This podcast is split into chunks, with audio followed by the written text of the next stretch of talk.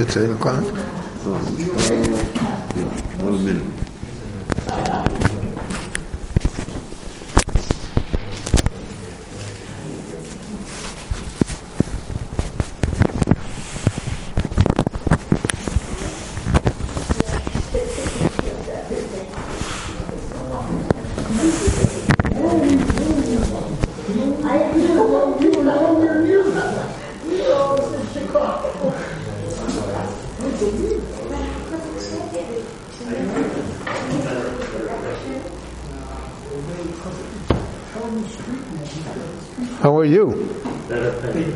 Hashem.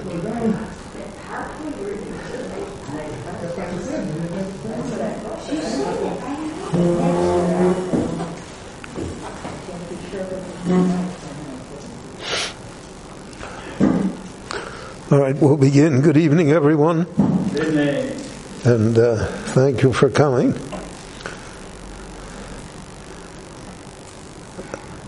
I have resisted doing this on Zoom uh, simply because uh, I find Zoom very difficult in terms of communicating with people. And it's uh, much easier when there is a live audience that can absolutely fall asleep right in front of you. then, then you know that you know you, you've got the reaction that you're looking for. Live but not conscious. Now, uh, tonight I'm going to discuss with you uh, Rosh Hashanah, which is coming up. And uh, next Tuesday night I'm going to discuss Yom Kippur. Uh, Rosh Hashanah, New Year. So uh, the entire concept of uh, Rosh Hashanah, New Year, is really an interesting one. Where did it come from? Uh, ancient uh, societies, uh, some of them uh, apparently never had a new year.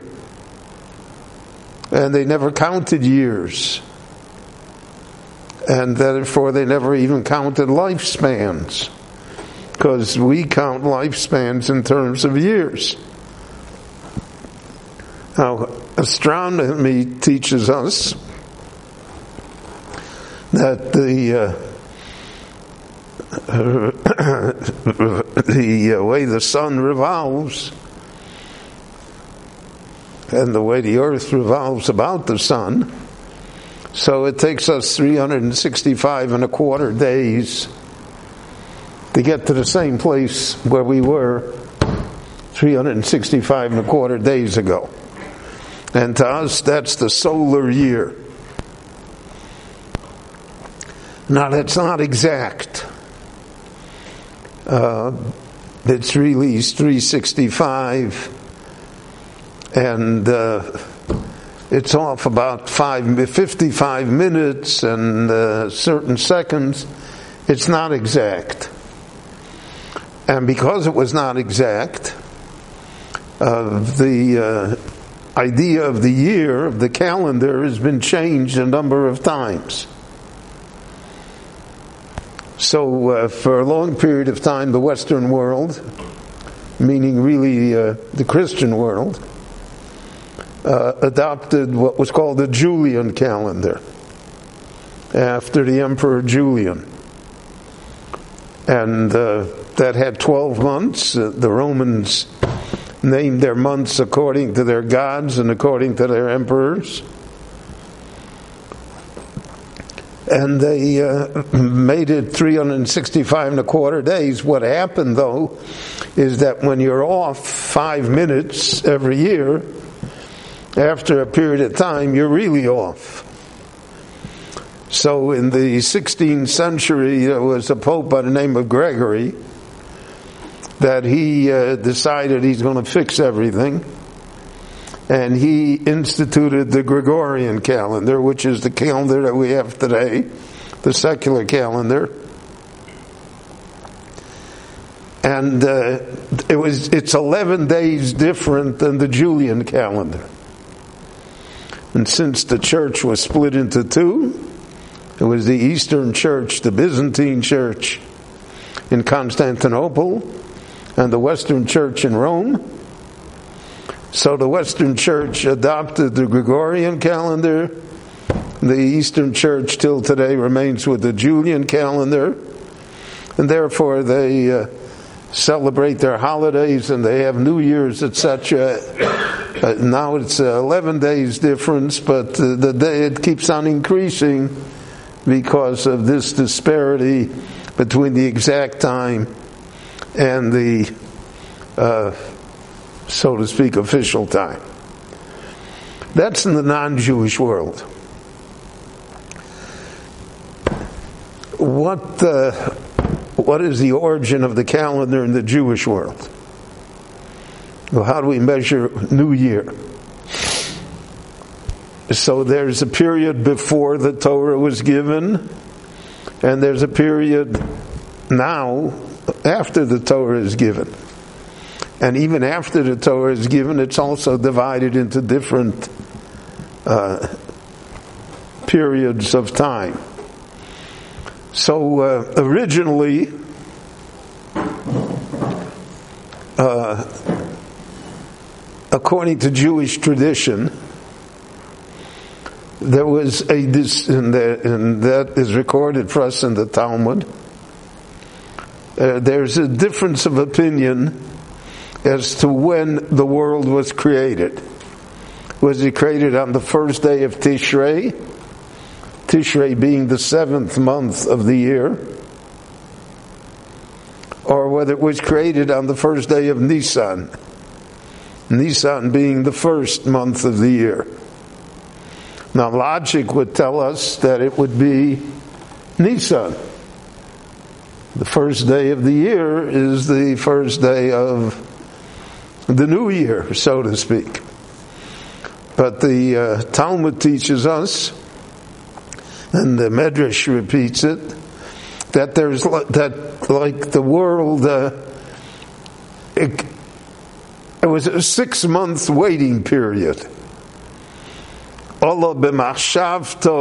Livoro. However, we'll understand that that the Lord, so to speak, had a plan to begin the world on the first day of Nisan but in actuality, it began on the first day of Tishrei. So uh, it's uh, strange that the uh, new year should begin the first day of the seventh month of the year. When uh, in all other cultures, it begins on the first day of the first month of the year.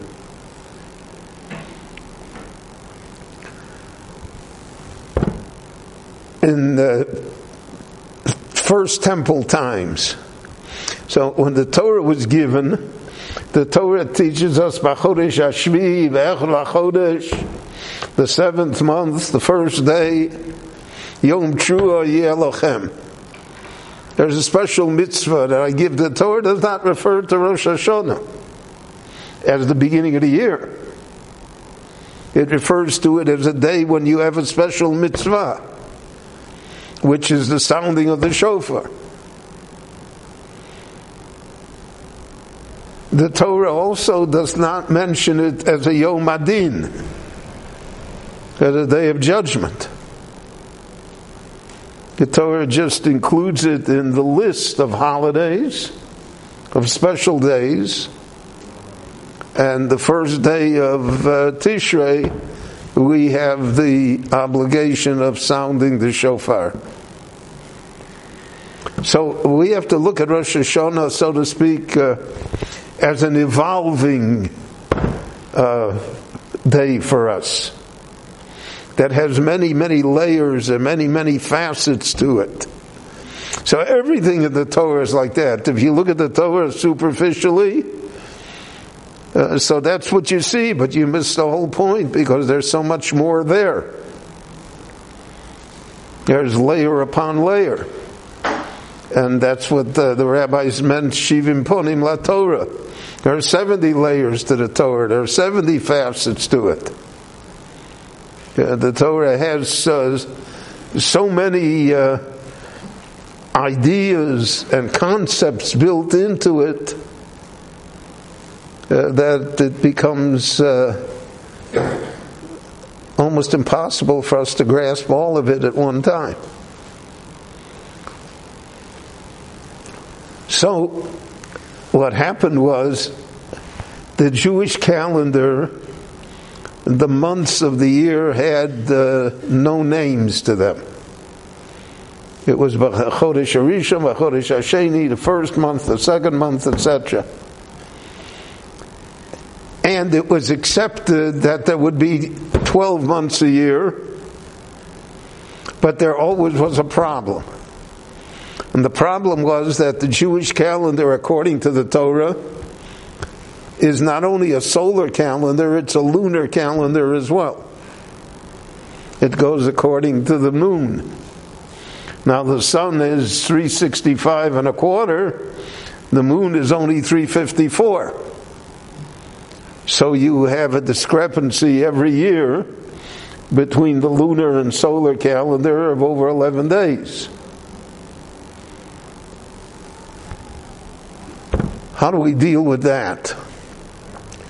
So, that the Torah provided a mechanism, and the mechanism was that a 13th month could be added. And uh, when it was added, so then it would balance out. So you would wait until uh, you were 30 days or 31 days behind, and then you added the month and you equalized the solar and lunar calendar. The discussion in the Gemara, which is very clear, is that you could only add the month of Adar. You could not add a different month. So you could only add at the end of the year, uh, the 12th month rather, Adar, so you could have two Adars.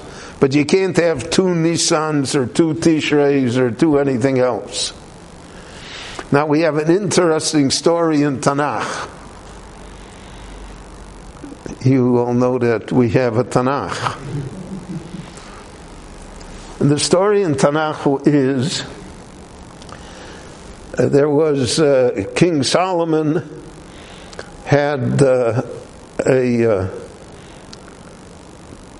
we call him a courtier, an official, that the Gemara says that he was the greatest scholar of the age after after Solomon, and his name was Yerovam, Yerovam ben Nevat and uh, he was uh, the greatest scholar, and he was a magnetic personality, and people were attracted to him. The problem with such people is that they also have a great ego. And ego uh, is uh, many times uh, the really the Achilles heel of great people. Chazal tell us, it's written in the Torah, Moshe Rabbeinu was Onov Mikol Adam. Moshe Rabbeinu could control his ego. He was the most humble of all people. So even though he was the greatest, he was not egotistical. And therefore, when they complained to him, other people are prophesying in the camp, Eldad and Medad, Moshe said, Alavai, and let all the Jewish people be prophets. It doesn't, doesn't diminish me, it has nothing to do with me. And if you'll think about it, we now, uh, in the United States, they're in election season. And here we're always in election season. If you'll think about it, you'll see that, uh, you know, it's all, uh, it's ego versus ego. And it's an uncontrollable ego. So Yerovam ben Nevat, he felt that he was the proper person to become the king of the Jewish people after Solomon died. But he was not from the house of David he did not have the dynastic uh, credentials. So, like all good Jews, he made his own shtibel. He broke away. And he took with him a majority of the Jewish people.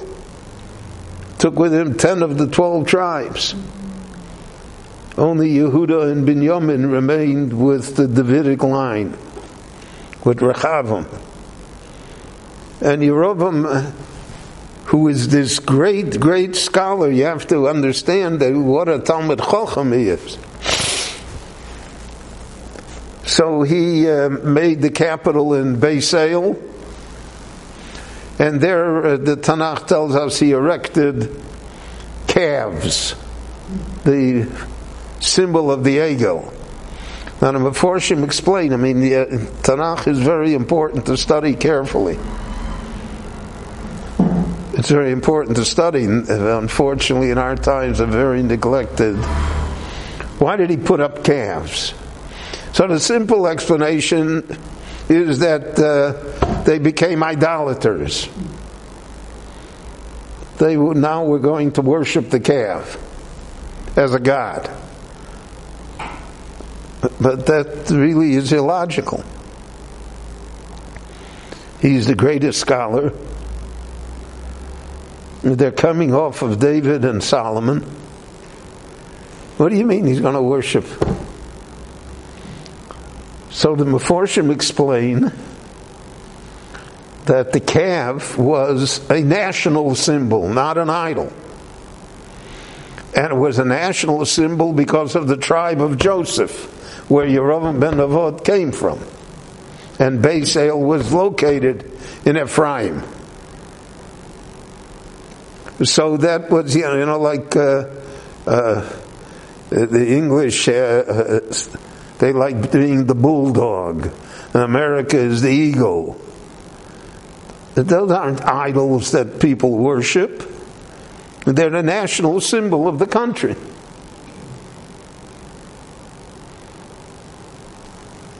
And the flag of California is a bear.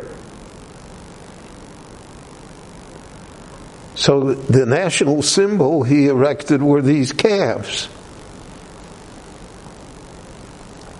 The problem with it is that after a period of time, people are not very sophisticated, nor very intelligent, nor very knowledgeable.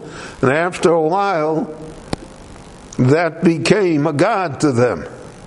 They would descend into idolatry because the national symbol was something physical.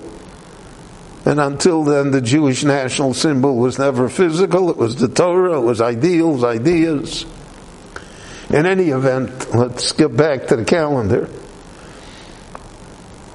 So in Tanakh we read that Yerovam ben Nevat celebrated Sukkot, which falls in the seventh month in Tishrei. He celebrated it in the eighth month. Chodesh Asher Bodo Milibo, a month that he invented. So again, if you look at it, it looks on the surface, like he said, to make sukkahs on the 15th of Cheshvan instead of the 15th of Tishrei. But everybody in Israel knew that Sukkot is the 15th of Tishrei. So why would they listen to such a stupidity? Why would they think that somehow uh, had the power to do that? So again, the commentators explain to us that what he did was he made two Eluls so that what should have been the eighth, the eighth month, Cheshvan, he called it the seventh month, Tishrei so that everybody would know that Sukkot was in Tishrei. They, he couldn't get away with saying anything different. But that's why it says Achodesh Asher Boda Milibo, the month that he invented, not the holiday that he invented, not the day that he invented. But the month that he created, because he didn't follow, he thought he's the greatest scholar, he doesn't have to listen to what any of the other rabbis are saying. So he said, I can make two Elul's, and therefore it would come out that way. So in that year, it's not only Sukkot was in the eighth month, Rosh Hashanah was in the eighth month, and Yom Kippur was in the eighth month. Because he pushed everything off. So in Yerushalayim, they celebrated it a month earlier, and in Beis El a month later. That was the beginning of the division between the two kingdoms. When you no longer had a unified calendar. A calendar is the basis for Jewish life. And if you make a different calendar, you got big problems. And therefore, throughout Jewish history, the rabbis have tried to safeguard the calendar. When the Jews came back to the land of Israel after the exile in Bavel, Ezra came back. So they reestablished the calendar. Not only reestablished the calendar, as I mentioned before in the first lecture on Elul, they brought all the names back from Bavel as well. All the names of the Jewish months are not Jewish. They're all Babylonian names. Some of them are even names of idols. Tammuz,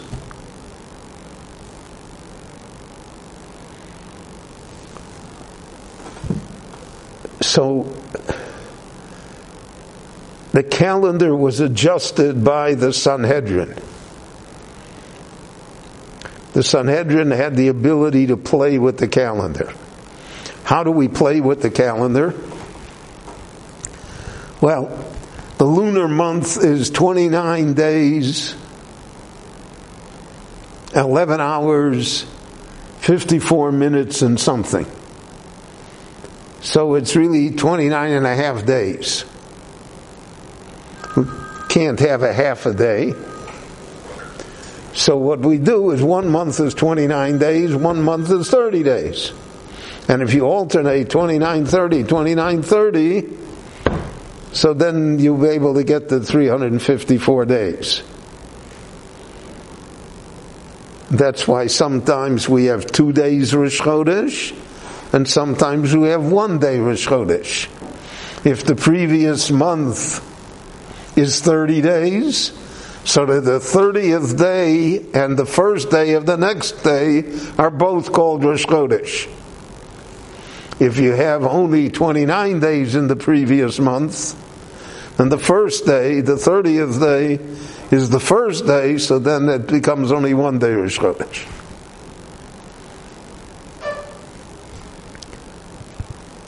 So uh, you also have the ability. There are two months of the year, Cheshvan and Kislev, that are adjustable. Some years they are 29 days. Some years they're 30 days. Some days, some years, one of them is and one is not. Well, some years none of them are. Some of they, both of them are. And that gives you a flexibility, plus the fact that we have leap years. We have every 19 year cycle, the sun and the moon get to the same position every 19 years.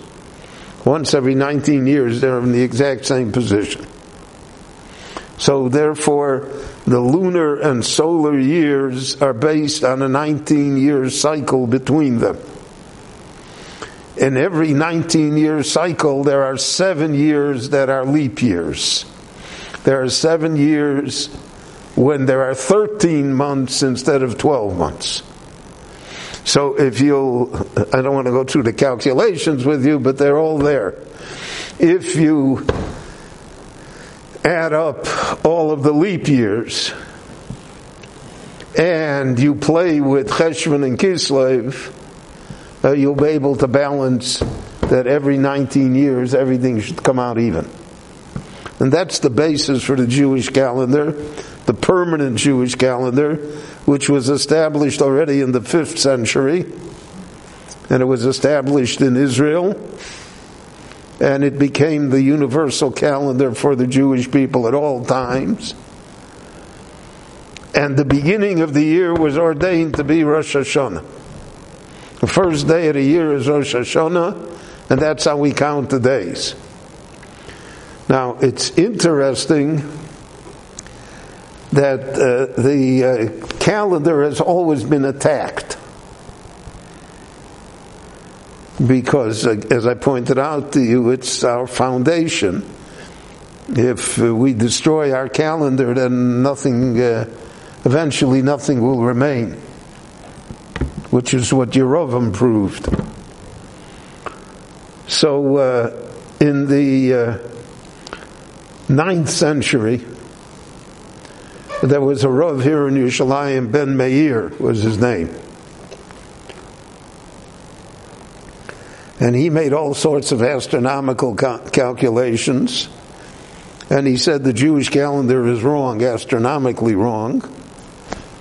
And he readjusted it so that uh, uh, it was a day or two earlier than the Jewish calendar. And for a number of years, because he was a very powerful man, and uh, there, anybody that comes up with a new idea, there will always have people that follow him, even if it's ridiculous.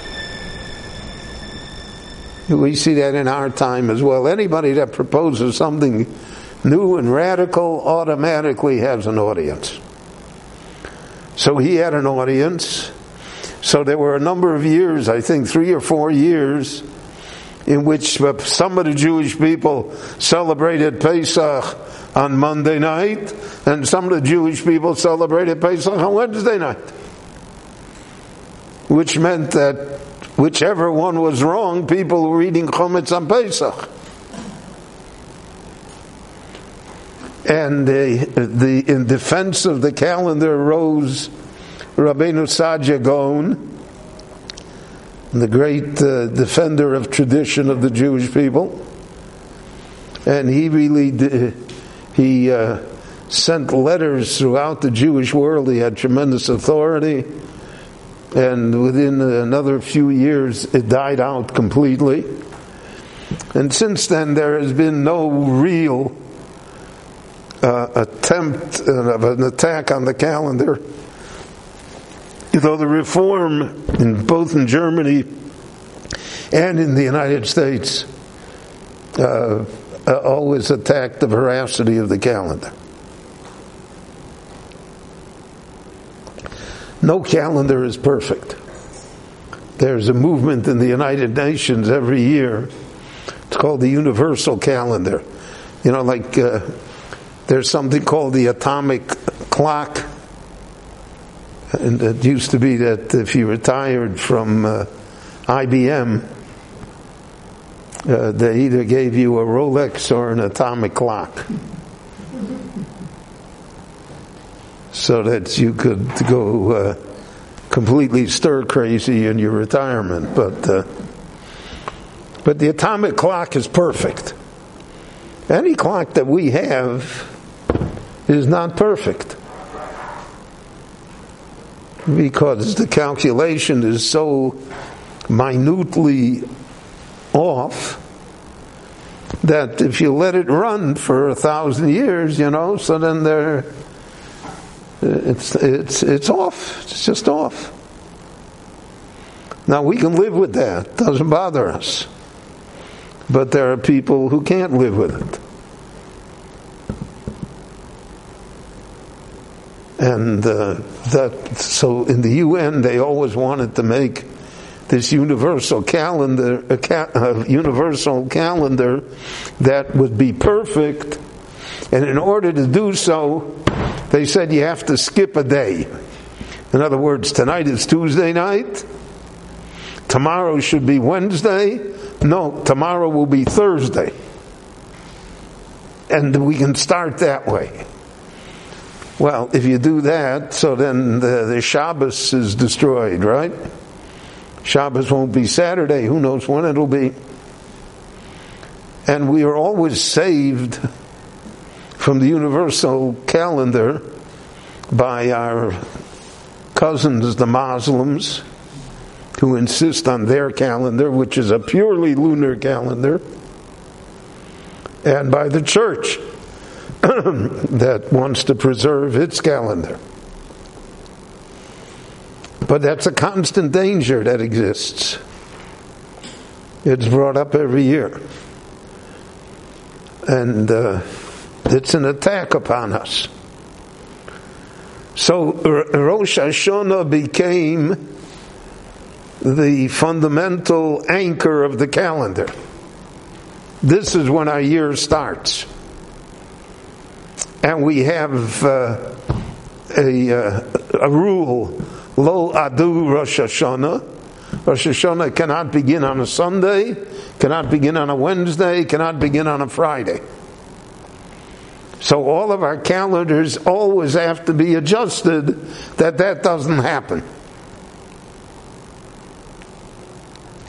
And it's uh, really a work of mathematical genius how the Jewish calendar operates year in and year out based on all of these calculations and different uh, pressures, so to speak, that are brought upon the calendar. So Rosh Hashanah is a calendar thing. That's one. Number two that I mentioned to you, Rosh Hashanah is a mitzvah. It's the sounding of the shofar. That's the mitzvah sayom. The third dimension of Rosh Hashanah is Yom Adin. That is the day of judgment.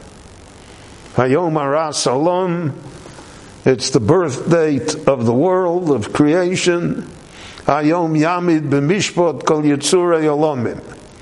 God judges all creatures, the world, on Rosh Hashanah.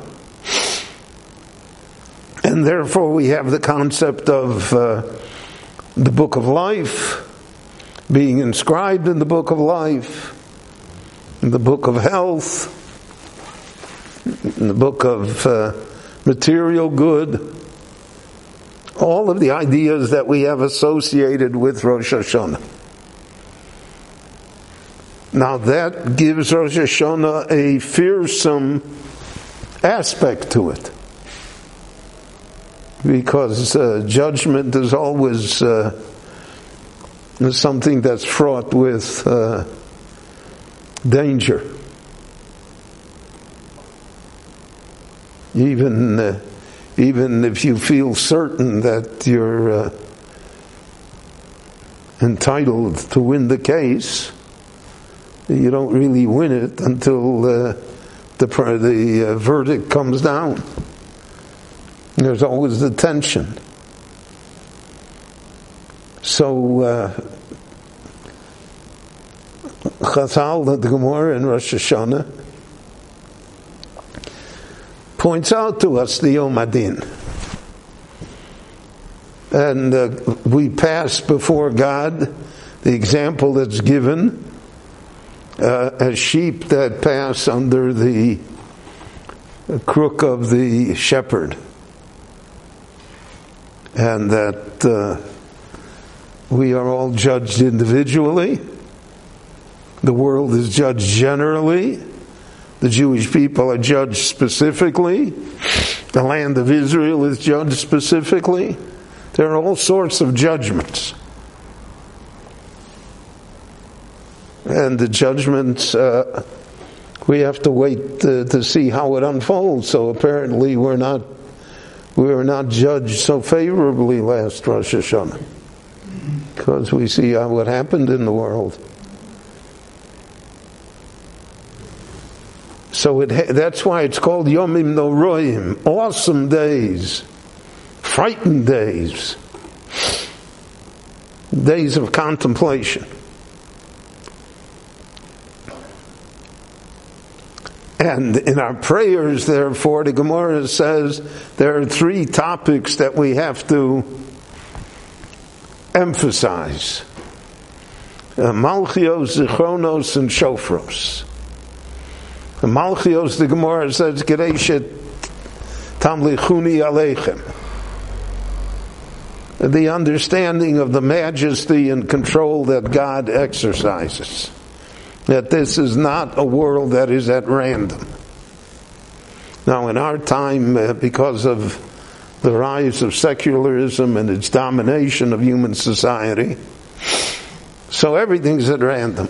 We don't know how things happen. We don't think anybody's in charge.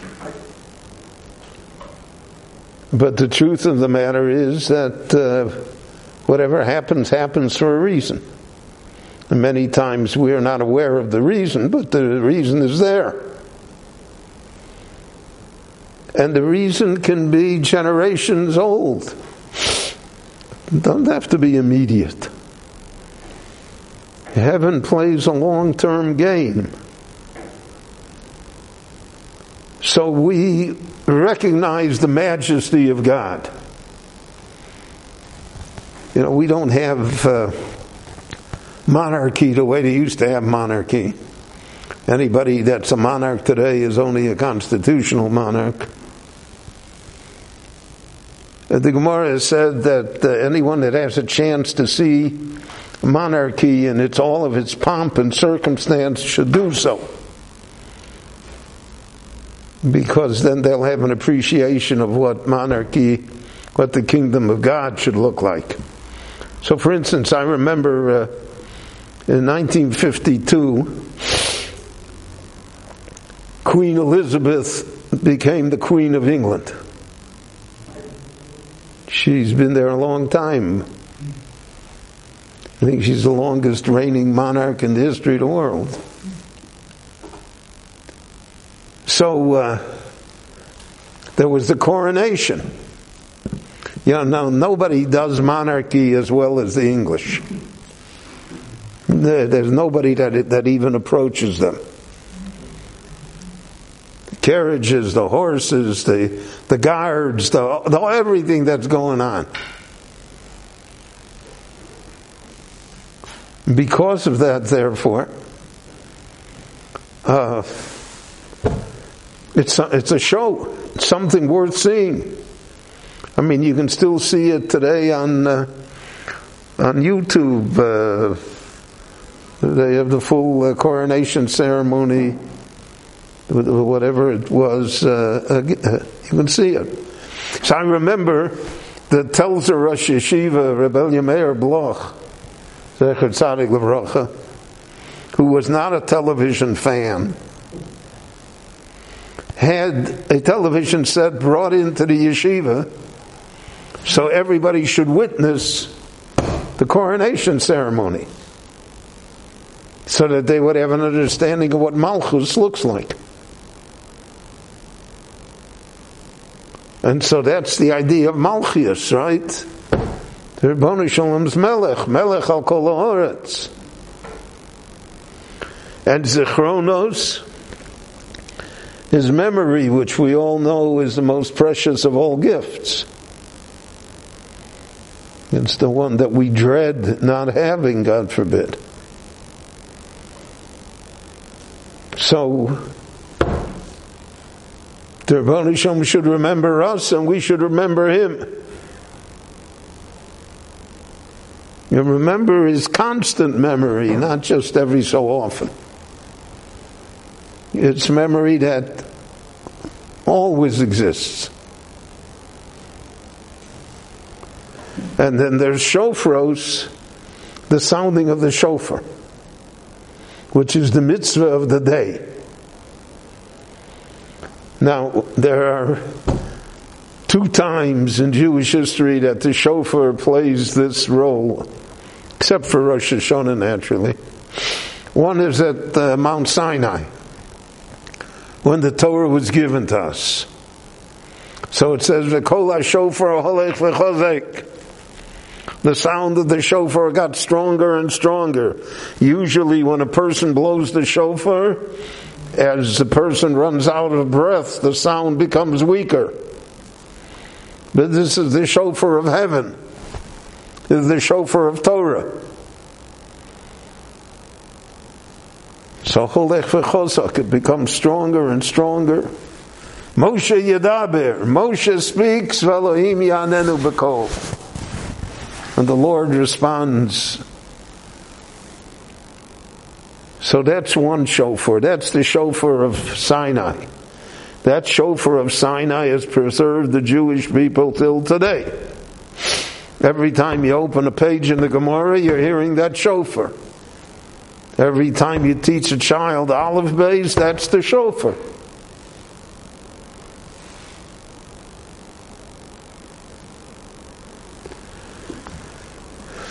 And then there's a second shofar. For Yobayomahu Yitoka b'shofar godo. It's the shofar of redemption.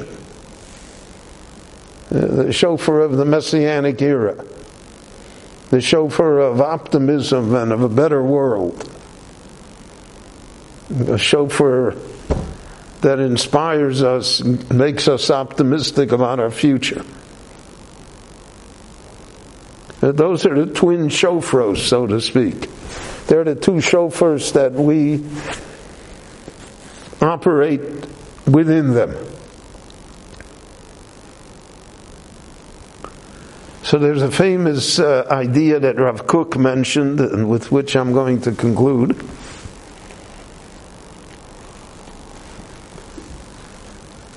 The Gemara describes what a, where do you get a shofar from? I mean, you get it from the shofar store, but where do you get it from? I remember Well, one of my grandchildren was here in Israel, and uh, cute American little kid, and we went to uh, Supersal here. Well, in Hebrew, he read it Shofar Sal. So he said, "Oh, this is the chauffeur store." You can buy almost anything in Super Supersal, but I don't know if you can buy a chauffeur.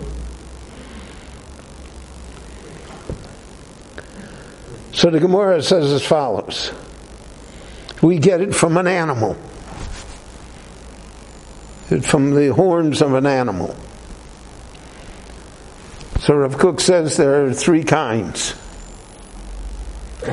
There's a shofar that comes from an animal that's not kosher.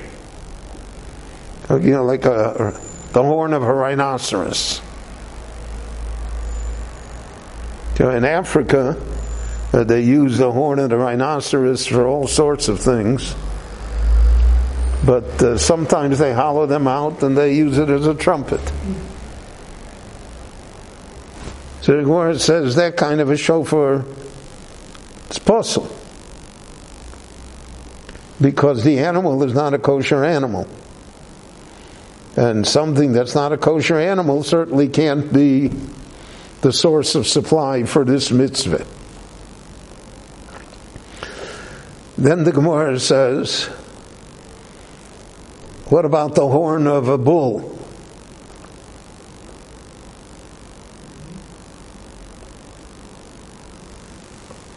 Or buffalo?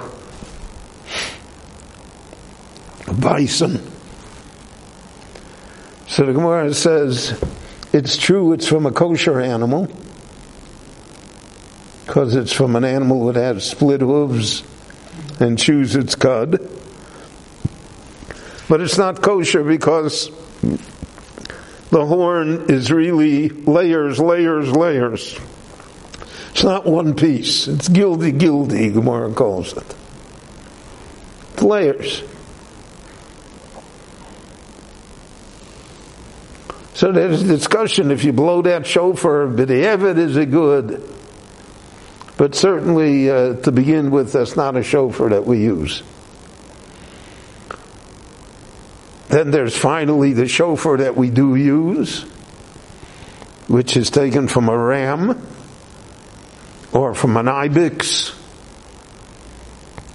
or from another creature such as that.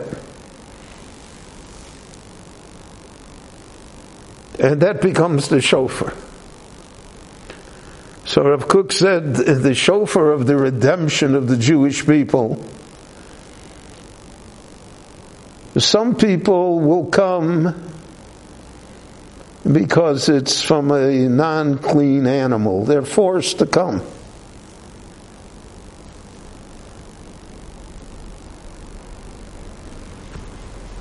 Non clean circumstances drove them here. They had to come. So he said, but that's not the shofar that we want to hear. Then there's the shofar of, let's say, the bull. So that's a clean animal. But it's layer upon layer, it's for different motivations.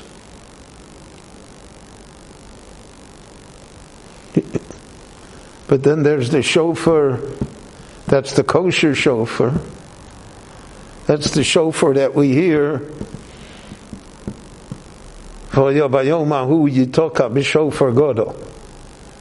We come out of a sense of mission, a sense of holiness, a sense of understanding what the Jewish people are. That's the shofar that we hear. That's the shofar that carries us through Rosh Hashanah. That's the shofar that echoes in our ears all year round. That's the shofar that drives us. So on Rosh Hashanah, we have all of these various components that have preserved us till today. Our calendar, our sense of royalty, our memory, our optimism for the future, our belief in ourselves. All of this can stand for good stead on the day of judgment. And we can therefore be assured that we and all of Israel will be inscribed in the book of goodness and of health. Will be zochet to tova. Thank you. Thank you for coming and stay well, everyone.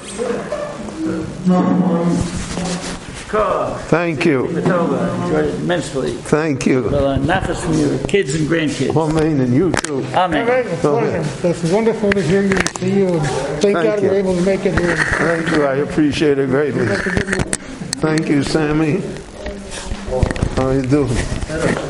Simon, Sonia, My apologies. for what? That's a sign that uh, we're still alive, Baruch Hashem.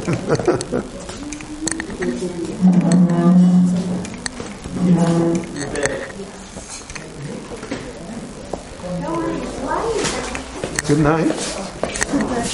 You have a book.